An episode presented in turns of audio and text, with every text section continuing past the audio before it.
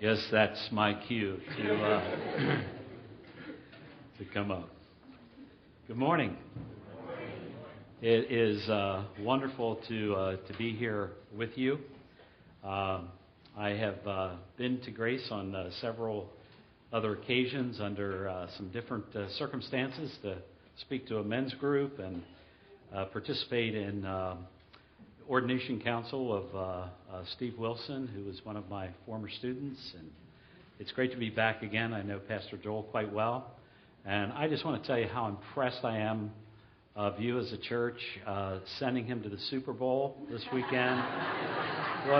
What a thoughtful group you are.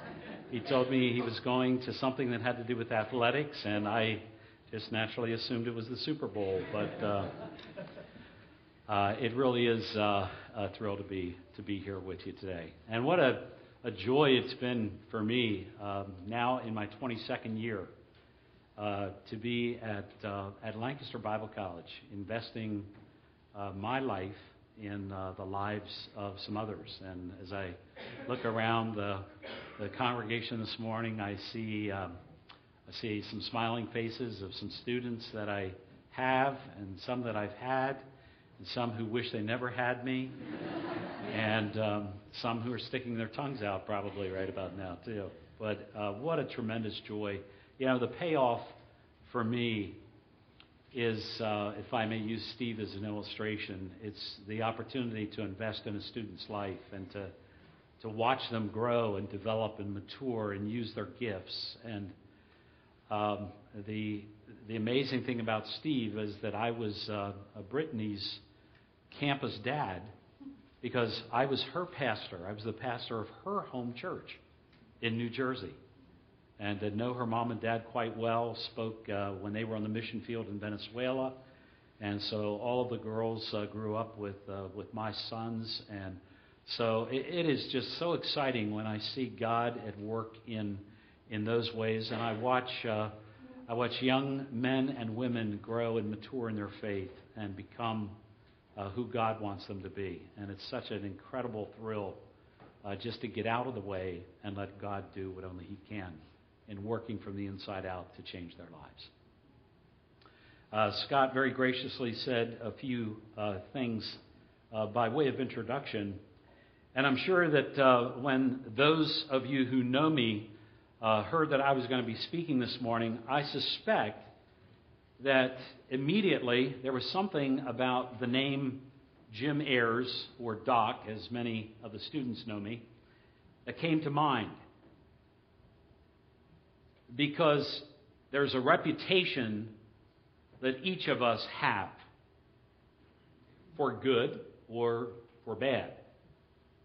Whenever someone hears your name, there's immediately a thought or memory, an impression that comes to mind. The same is true of Bible characters. If we're a student of the Word of God, when we often hear the name of a particular character in the pages of Scripture, there's something about the story or something about our knowledge of that individual that comes to mind. And so this morning, if I throw out the name Zacchaeus, what immediately first comes to your mind? Short man. Come on, let's sing it together. Zacchaeus was a what? Wee little man. Wee little man. Well, this morning, we're going to talk about Zach. Didn't know him personally, but the Bible tells us a lot about him. I'm going to invite you to make your way to Luke chapter 19. He is one of the characters that I studied recently as I've been trying to develop a series of messages called Close Encounters with Christ on His way to the cross. And Zacchaeus happens to be one of those guys, and in any passage of Scripture, as we teach it or preach it, it's always important that we understand it in the context in which it's written. And so as you're finding your way to Zacchaeus and to Luke chapter 19, I want to just set the stage for you and tell you a little bit about where Zach lived. He lived in the town of Jericho. Now, it's been my privilege over the years of ministry at LBC to go to Israel 12 times. Lord willing, this summer will be my 13th visit to Israel. I've done about 8 student tours where dozens of students from the college have traveled with me to Israel, and it's one of the things that I love to do and one of the places on earth that I love to be, in the land of Israel. So I know this land, this city of Jericho as it exists today, but we need to make sure that we understand what it was like in the context of Luke chapter 19 when Zacchaeus lived there. It's a city we know from our study of the scriptures that Jesus passed through many times in his journeys from Capernaum on the north shore of the Sea of Galilee on his way to Jerusalem. Now, to make that journey is just shy of about 100 miles. And if you follow the Rift Valley, the Jordan River Valley, you're going to go about 80 miles straight south from the Sea of Galilee, following along the banks of the Jordan River. And you're going to come very close to the town of Jericho. It's going to take you about 3 or 4 days to travel that far on foot, that 80-mile journey, until you arrive in what was known as the City of Palms. It was called that because it was a beautiful oasis. It still is today. People from the north, when they traveled to Jerusalem 3 times a year because of the festivals that they were required to attend, they would stop at Jerusalem because it was a place of refreshment before they started the last journey, which was approximately 16 to 17 miles from Jericho to Jerusalem. That was uphill. That was a rugged trip on a rough Roman road. It was treacherous. It was dangerous. But the town of Jericho in the day of Jesus was beautiful as it is today. They had abundant water. They had rich harvests, fields of palm trees and produce, because the soil, the volcanic soil, was very rich that had washed down from the mountains into this valley. Many people don't realize that Jericho was also a Levitical city. It was a city where the priests and the Levites lived because of its close proximity to Jerusalem. Now, when priests and Levites were on duty, they worked full-time for about a week, and they had about 3 weeks off. So they would travel back then to their home in Jericho.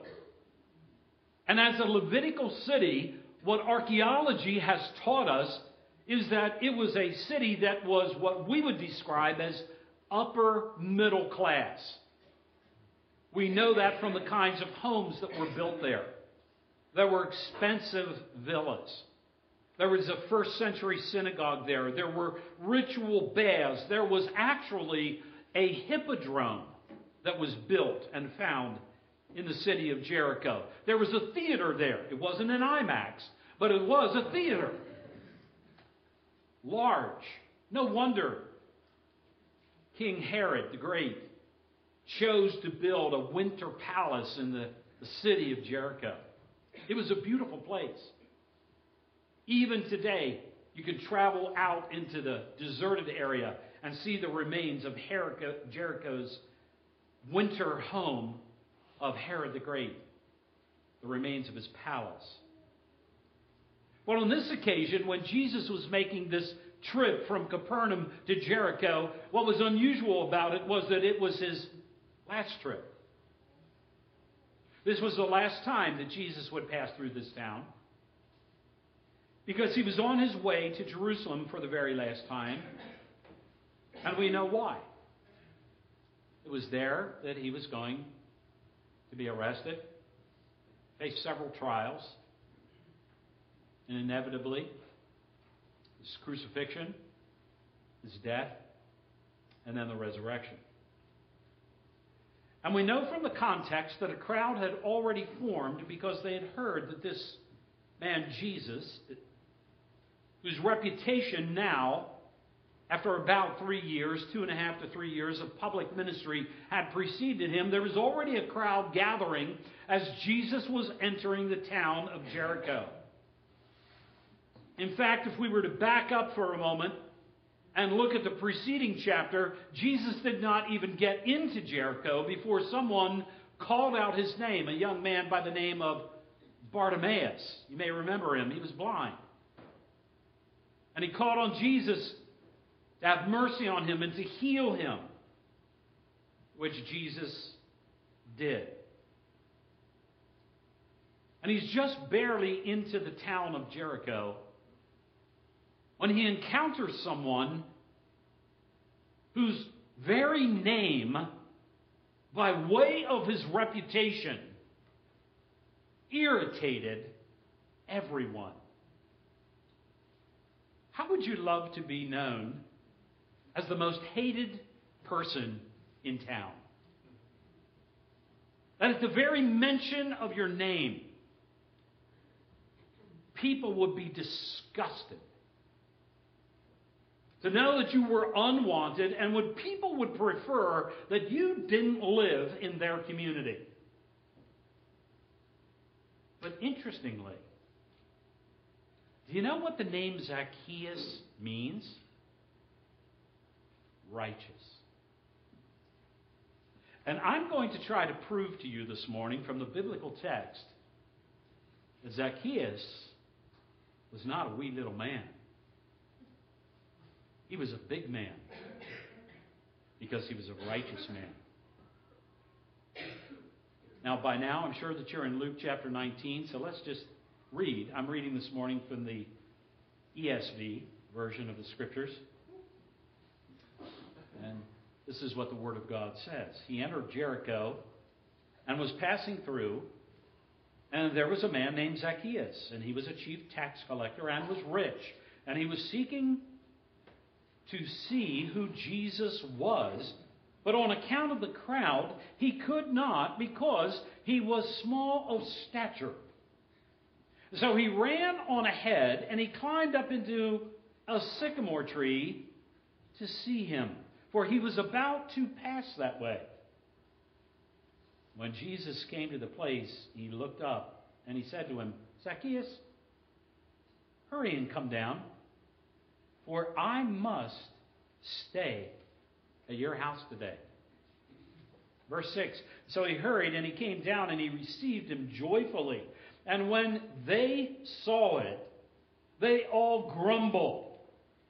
He is gone to be the guest of a man who's a sinner. Zacchaeus stood and he said to the Lord, "Behold, Lord, half of all my goods I give to the poor. And if I have defrauded anyone of anything, I will restore it fourfold." Jesus said to him, "Today salvation has come to this house, since he also is a son of Abraham, for the Son of Man came to seek and save the lost." Would you pray with me for just a moment? Father God, we want to learn more about this man whose name suggested righteousness. And Father, use it as a backdrop to perhaps, as we paint his portrait, to look into the mirror of the Word of God as James speaks of, and to see how we might be defined and described by other people, and evaluate our own reputation of those who know us, and even the impressions that we give to those who don't. And so we ask, Father, that you would open our ears to hear and our eyes to see the truth of your word, and by the power of your Spirit, that you would give us the ability to respond appropriately as we assess our own lives today. Try to determine, are we the kind of righteous man that Zacchaeus indeed was? And Father, if we are believers who are here together today, then may we celebrate that the lost has been found. And Father, if we are not in a relationship with Jesus, may we be reminded that this was the very reason why Jesus became man, to seek and to save those who are far from God. So regardless of our state and our relationship with you today, we pray that we would walk away from here changed from the inside out. And we ask this not for our own good or our own glory, but really, Father, that ultimately you would be glorified in all that we do. And we pray this in the bold name of your Son, our Savior, Jesus Christ. And all God's people said, Amen. So let's take a few minutes and try to paint a portrait of Zacchaeus and see if it matches some of what we think we know about him. And there are some notes that are in your bulletin if you prefer to use them. I've tried to give you a quick overview of some of the things that we'll take a look at, but we're going to move pretty quickly through most of them. But first and most prominent, we know that he was a chief tax collector. Verse 2 tells us that. Now, already, we have to kind of put a nickel in the meter and pause here for a moment, because I doubt if everyone truly understands what it meant to be the chief tax collector of a region. So let's just make sure that we're all on the same page. We have to understand that the land of Israel was actually laid off in grids. And those grids were determined by the Roman road system. There were roads that ran north and south. There were roads that ran east and west. And at the strategic points in this transportation system, there were tax offices that were located. Now, in those days, goods traveled by caravan to and from the coast. And so the caravans would carry commodities either going to the coast to be shipped elsewhere around the world, or things that had been imported into the country, and then there were import taxes that Romans would collect. Jericho happened to be located in one of those strategic intersections of the highways. And so the chief tax collector was responsible, in conjunction with the Roman government, for the collecting of those taxes. Now, if you've ever had the opportunity to visit Israel, and I know a couple of you have, because I can spot one or two of you who've been there with me. But you know that the land of Israel was very rich in things such as olives, and so olive oil was a major export. Salted fish from the town of Magdala. Mary Magdalene came from that town. Salted fish was the prominent place where the fish was processed and brought and sold and bought to be exported. Fruit, fresh fruits, pottery, salt, wine, balsam. There were all kinds of palms that were planted there. And so it was a place of rich produce. And these were the kinds of things that were exported. But these tolls and these taxes had to be paid at these collection points, such as Jericho.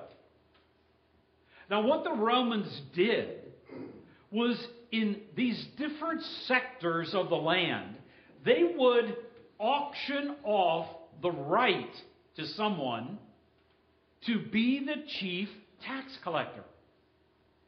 And it truly was an auction. In Lancaster County, we're all familiar with what auctions are like. The highest bidder would win the opportunity to work for the Romans to collect the taxes in that particular region. And for Zacchaeus, he was the chief tax collector in what we call Judea. He would have hired under him other tax collectors who worked in some of the other smaller towns and villages. And so, in essence, Zacchaeus himself at the top of that food chain was more like a tax commissioner. Sometimes in some of the literature, and particularly that dealt with the customs and culture of the land, they referred to this as tax farming. And it was a lucrative exercise because these individuals who collected the taxes sometimes had the reputation of putting a lot of pressure on those who they took the taxes from. Sometimes they used strong arm tactics, sometimes threats, sometimes they intimidated, sometimes they were unscrupulous. They were abusive, they were fraudulent. In fact, there were even signs, we know this historically, there were even signs in the temple area that said that tax collectors were not welcome.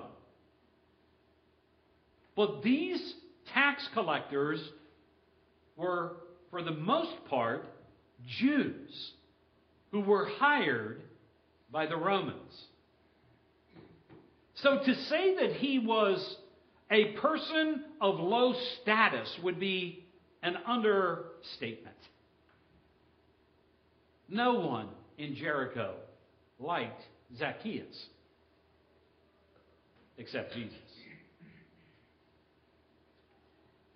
And so, we find Zacchaeus is identified for us in verse 2 as a chief tax collector. Now, secondly, we know that he was rich. We're not quite sure how he got rich, but he had to have a lot of money to be able to buy that right to become the chief tax collector in Judea. So we don't know if he worked for it or if he inherited it, but we do know that he was wealthy. He was rich. Thirdly, it says that he was a man of small stature, or the NIV says, actually, that he was short. Now again, I want to put another nickel in the meter and talk to you for a moment about what this word actually meant. See, when we talk about stature, most often what comes to mind is the height of an individual. Consequently, the translators of the NIV said that he was a short little guy. A wee little man is what our Sunday school song says. And so our historical orientation to understanding who Zacchaeus was that we stereotype him as being a short guy. However, that's not necessarily what the word meant.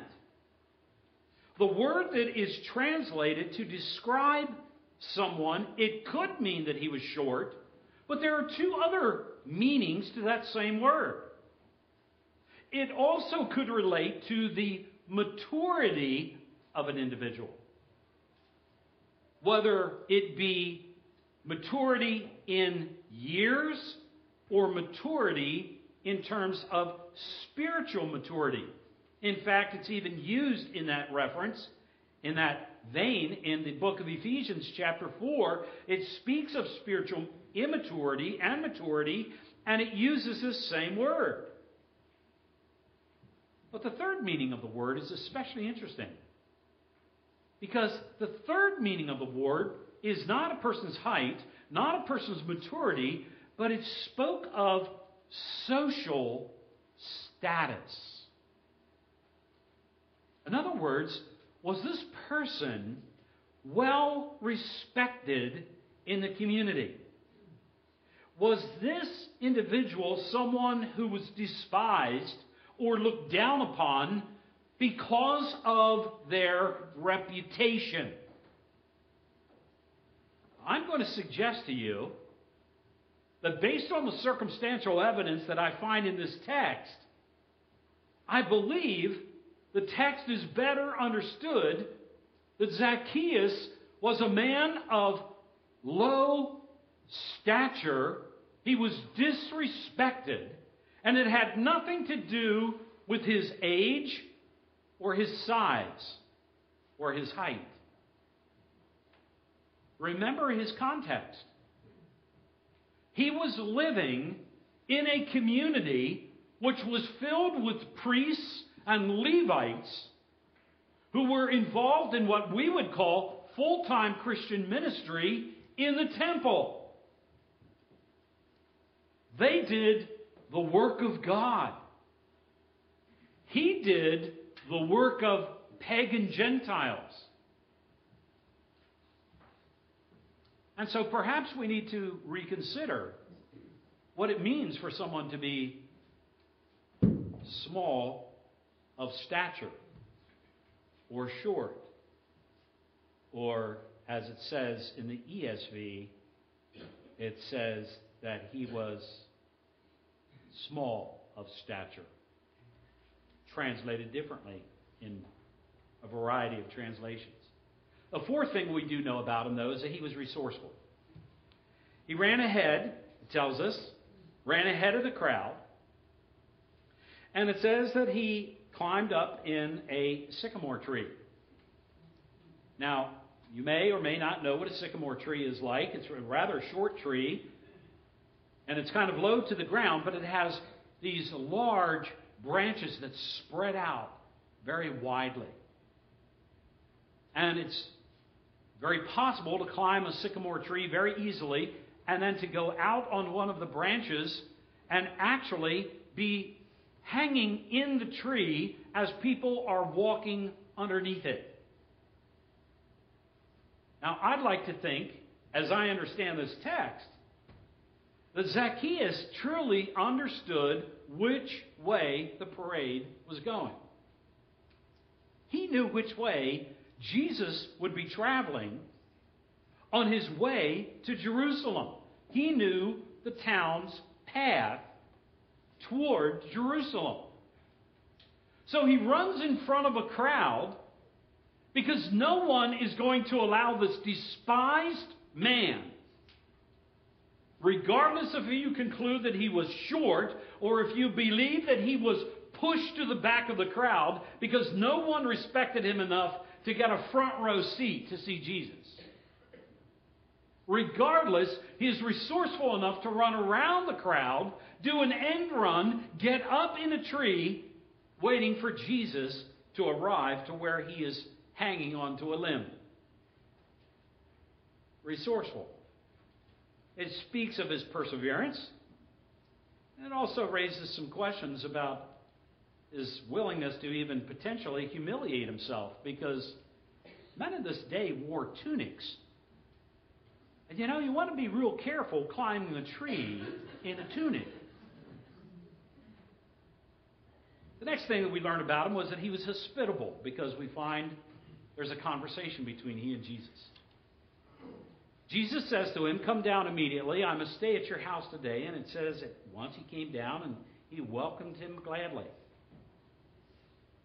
Now, I don't want to read between the lines. And I always say I do not want to commit the sin of eisegesis, but there's an argument from silence here. No one else invited Jesus to dinner. You would think that with a town full of religious leaders, that they would love to have the opportunity to sit down and speak with this rabbi who has been teaching all across the country. I would love the opportunity to have someone like that in my home, to be able to dialogue with them, but no priest, no Levite invited Jesus to dinner. In fact, no one even had a conversation with Jesus that is recorded in the Word of God. And in fact, the only individual that Jesus spoke to in the town of Jericho, according to this passage, now that he was actually in town, outside of town, he spoke to Bartimaeus, but in town, the only person he even speaks to is Zacchaeus.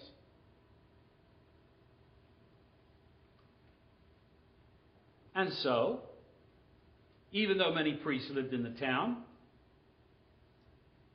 Jesus felt a need, felt a necessity to accomplish the will of God, to spend time having a meal with Zacchaeus.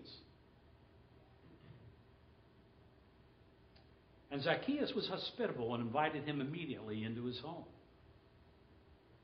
We know from verse 7 that he was disrespected. Everyone identified Zacchaeus as a sinner. again, speaks to the fact that he was a man of low status in the community. Number 8, we see that he's very generous. He said, Lord, without any hesitation, he said, Lord, right here, right now, I'm willing to give half of my possessions to the poor.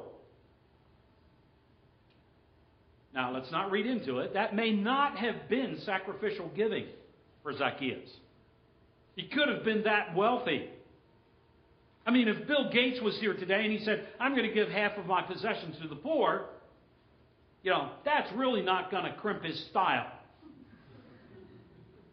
So we don't know how wealthy Zacchaeus was. We just know that he was a very generous man. He was not compelled. He was not even asked to do this.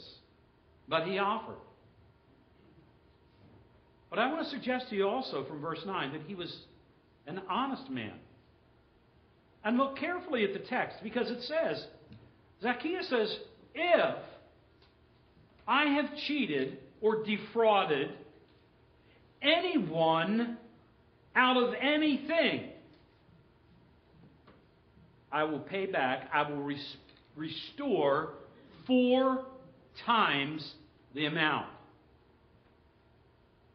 Now, just for your information, the law of Moses did speak to this issue.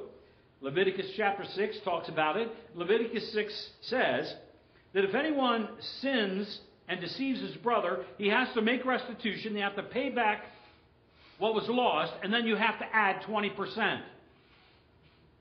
Zacchaeus says, if I have done anything to defraud you, anyone,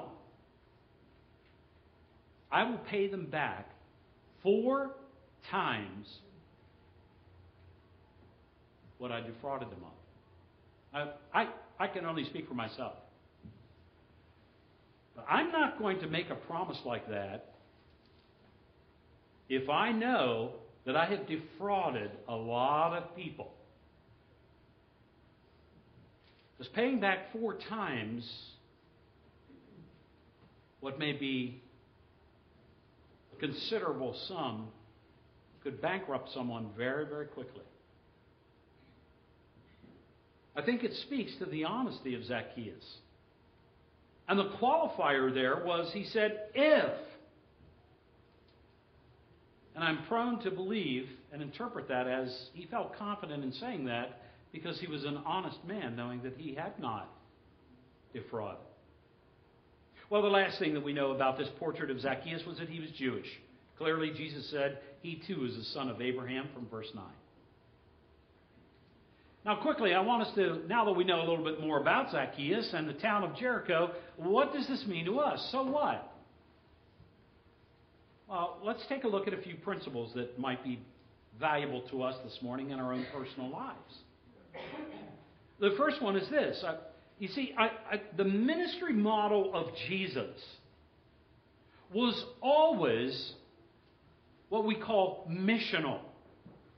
Now, let me make sure I define that, because some may define it differently than I do. In other words, ministry flowed out of the life of Jesus as he was going. It was in the normal course of events.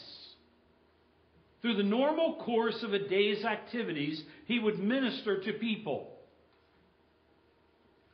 In the previous chapter, a great illustration of that was he came upon Bartimaeus. Bartimaeus had a physical need. Jesus healed him right then, right there. Now, there's a challenge for us to rethink something about ministry here, because so much of ministry as we think about it today in the Christian community is built around programs. In other words, we schedule times and we schedule places where we're going to go and do ministry, instead of just allowing ministry to occur in the normal course of our life with the people who we meet and greet and the people who are a part of our lives. Sometimes it doesn't just flow out of our lives. We have to program it into our lives. That was not the case for Jesus. You remember when he told the story about the story of the Good Samaritan, which, by the way, happened on this same road from Jerusalem to Jericho. And it was as the Samaritan was going on the path that he happened upon someone who needed his help. A man who had been beaten and robbed. You remember the passage. We don't have to turn to it. Now, the priest and the Levite both had the opportunity to do missional ministry, but they didn't. They just walked by. Why? Again, I want to be careful, but could it be because they felt, well, I just got done serving in the temple for a week. You know, I'm really tired. I really miss my family. I'm eager to get home. I don't know. All we know is that they walked by, but not Sam. Sam the Samaritan stopped, bandaged the guy's wounds, put him on his donkey, took him to the closest inn, paid the bill. That's missional ministry. A second principle. The ministry model of Jesus was indiscriminate. Well, simply, what I mean by that is we have a tendency to minister to people who are most like us. That really was not the case with Jesus. Jesus healed a beggar before he comes into town. When he comes into town, he heals one of the most wealthy men who lived in the town.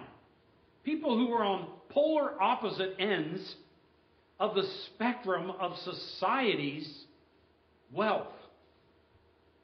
The only common denominator was that the high society of the priests and the Levites who lived in the town, they despised both the beggar and the tax collector. They would have put both of them in the category of untouchables. No time. We don't care. But Jesus was indiscriminate. Social stature, social status was never an obstacle for Jesus. He loved to minister to those who were marginalized, who were the invisible outcasts, who were different, to those who were rejected, unwanted. However you want to describe it. Related to that is the third principle, that Jesus was always full of surprises. And I love that about him. I love that Jesus was not predictable. You see, before anyone speaks to Jesus in Jericho, he calls Zach out by name, who straddled on a branch in a tree. Now, who could have expected this? It was unthinkable that of all the people that Jesus would speak to, all the people that he would want to have a meal with, really? Zacchaeus? On the Roman payroll? A despised Jew? That's who you want to hang with? People of a high stature were upstaged by the guy of low stature. Because Jesus never played by other people's rules. One of the things which typified Jesus' life was that he was so countercultural. He did things so differently. And never apologized for it. So we can only imagine the criticism that he received when he actually invites a guy by the name of Matthew, who was also a tax collector, to become one of his own disciples.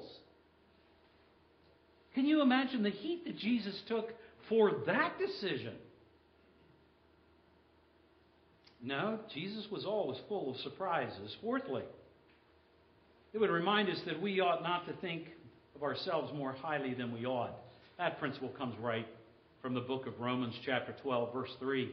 That verse goes on and it says, rather think of ourselves with sober judgment in accordance with the measure of faith that God has given you. You see, I believe that the bulk of the people who were in the crowd in Jericho that day thought of themselves more highly than they ought. They were impressed by their own credentials, by their own position, by their own ministry. Sadly, those who often enjoy public prestige are impressed by their own works. But I'm drawn to what was written in verse 7 where it says, when all the people saw this, they began to mutter, "He has gone to be the guest of a sinner." Now, don't you find that unusual? You see, that infers that they weren't sinners, but Zach was. See, it's okay for you to hang with me because I don't have a problem with sin. But Zacchaeus, now, there, you want a sinner? There you go. There you've got a good picture of one. Now, I know that that's an overstatement, but you know what Scripture says. There's this one common denominator that all of us have who are here this day. So that every single one of us are sinners saved by grace. Every single one of us have sinned and come short of God's glory. You see, God doesn't grade sin on a curve, as we often do. God is not impressed with our wallets, our IQ, our athletic ability, our musical ability, our careers, our fame, our education, our GPA, your resume. You know, I really believe that some people have the idea that God is going to be absolutely thrilled when they get to heaven so that God can get their autograph.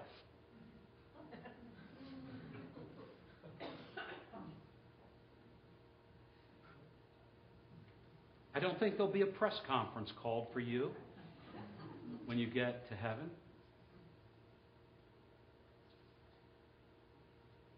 You'll just be glad that you're there. Principle number 5, you see, authentic righteousness is confirmed by character and actions. Let's not miss that in Zacchaeus' life. Zacchaeus wins by these standards. You contrast him to that rich young ruler, remember him? Who came and he asked the right questions. He had the right attitude. He made a lot of right decisions, but he made one really bad one when he refused to give up his possessions and come and follow Jesus. You see, Zach generously helped the poor. And he said, "I'll balance the books for anyone if I've cheated them." You see, my holy hunch was that if people really knew Zacchaeus, but the people who worked with Zacchaeus and the people who worked for Zacchaeus knew that by reputation he was a righteous man, that he was living up to his name. He was simply obeying the Roman law, but had not fallen into the same corruption that many of the other tax collectors had. And there's irony in this as well. Now, the irony is this.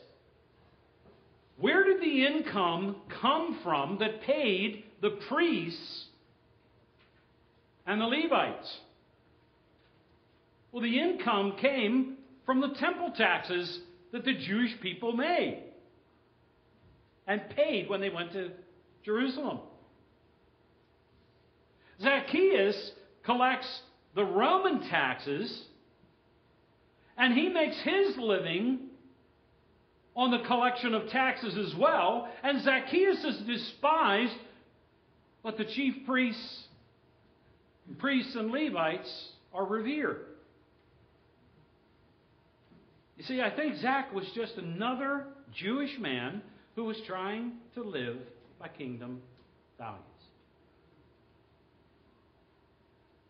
And I think if we really look at the reputation that he had in his name and by the way he lived, if we took an honest look at that, we'd have to draw a very different conclusion.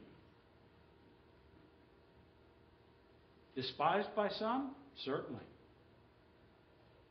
But you know what? I'll take being despised by people any day over being despised by God, because God knows the truth. Now, there are a couple of admonitions I want to throw at you before I shut down this morning.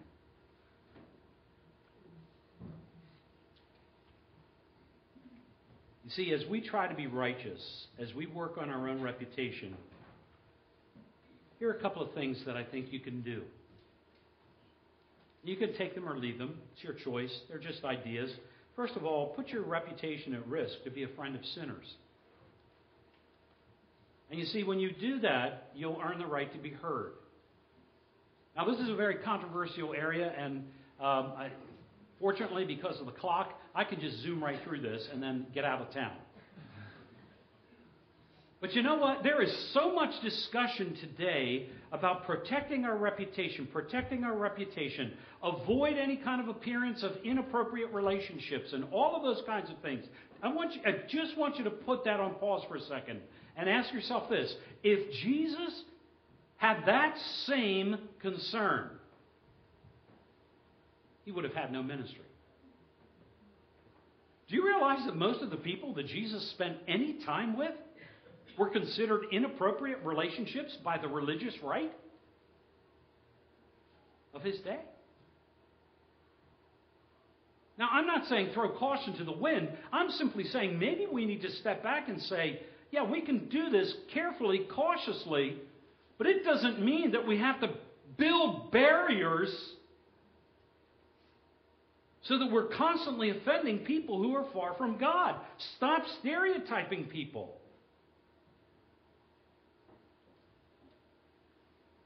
Because Jesus, what did he say?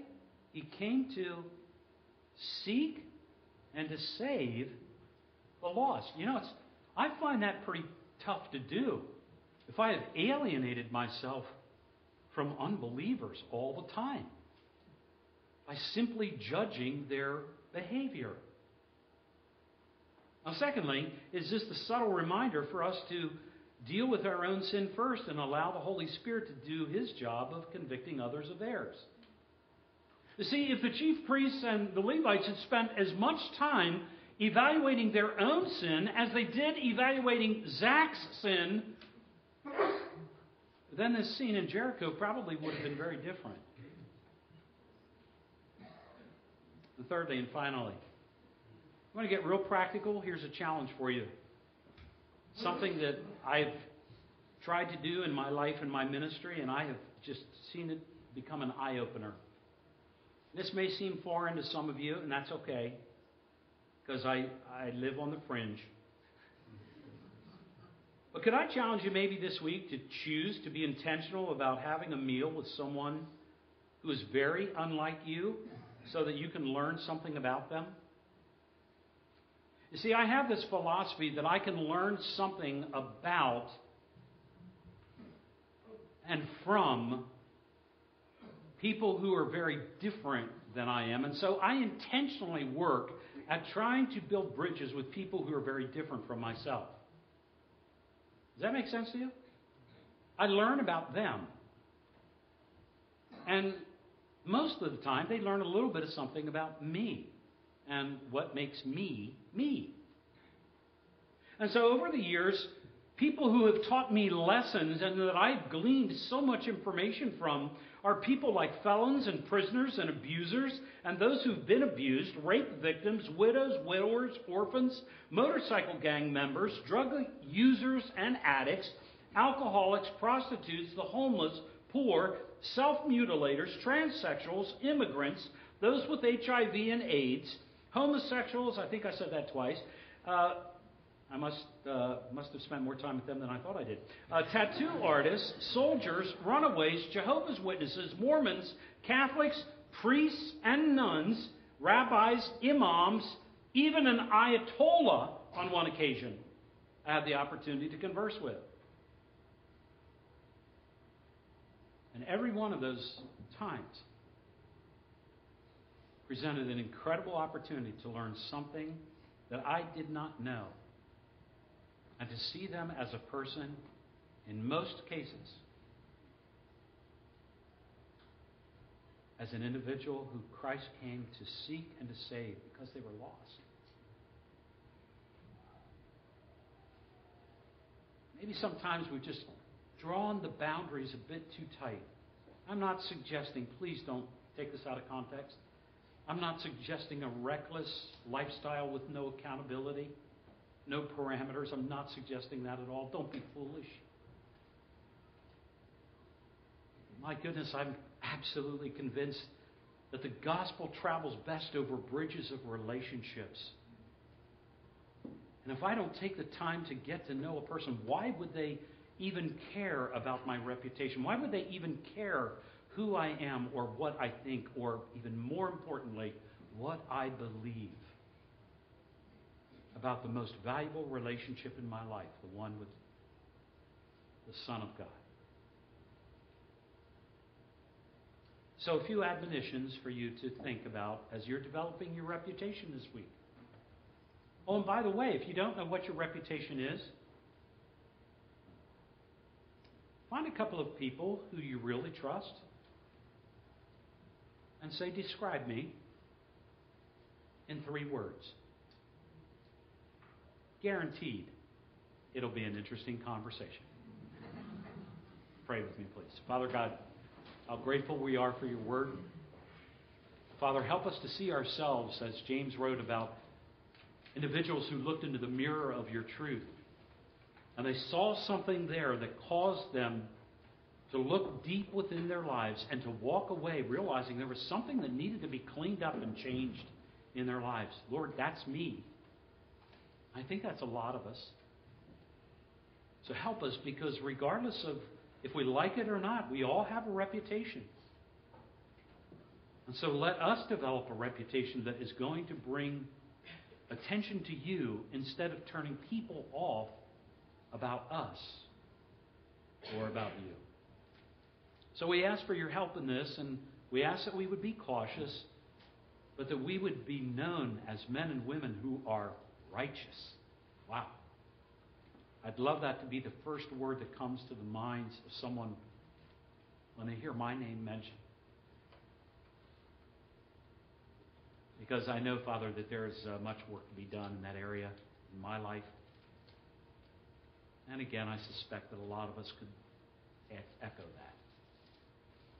So teach us by your word and by your Spirit, give us the strength to become the men and women conformed to the image of your Son, who ultimately you desire us to be.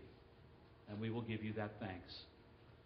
And together with one voice and heart, we affirm these things as we pray together in the name of our Savior, the Lord Jesus Christ. And all God's people said. Amen.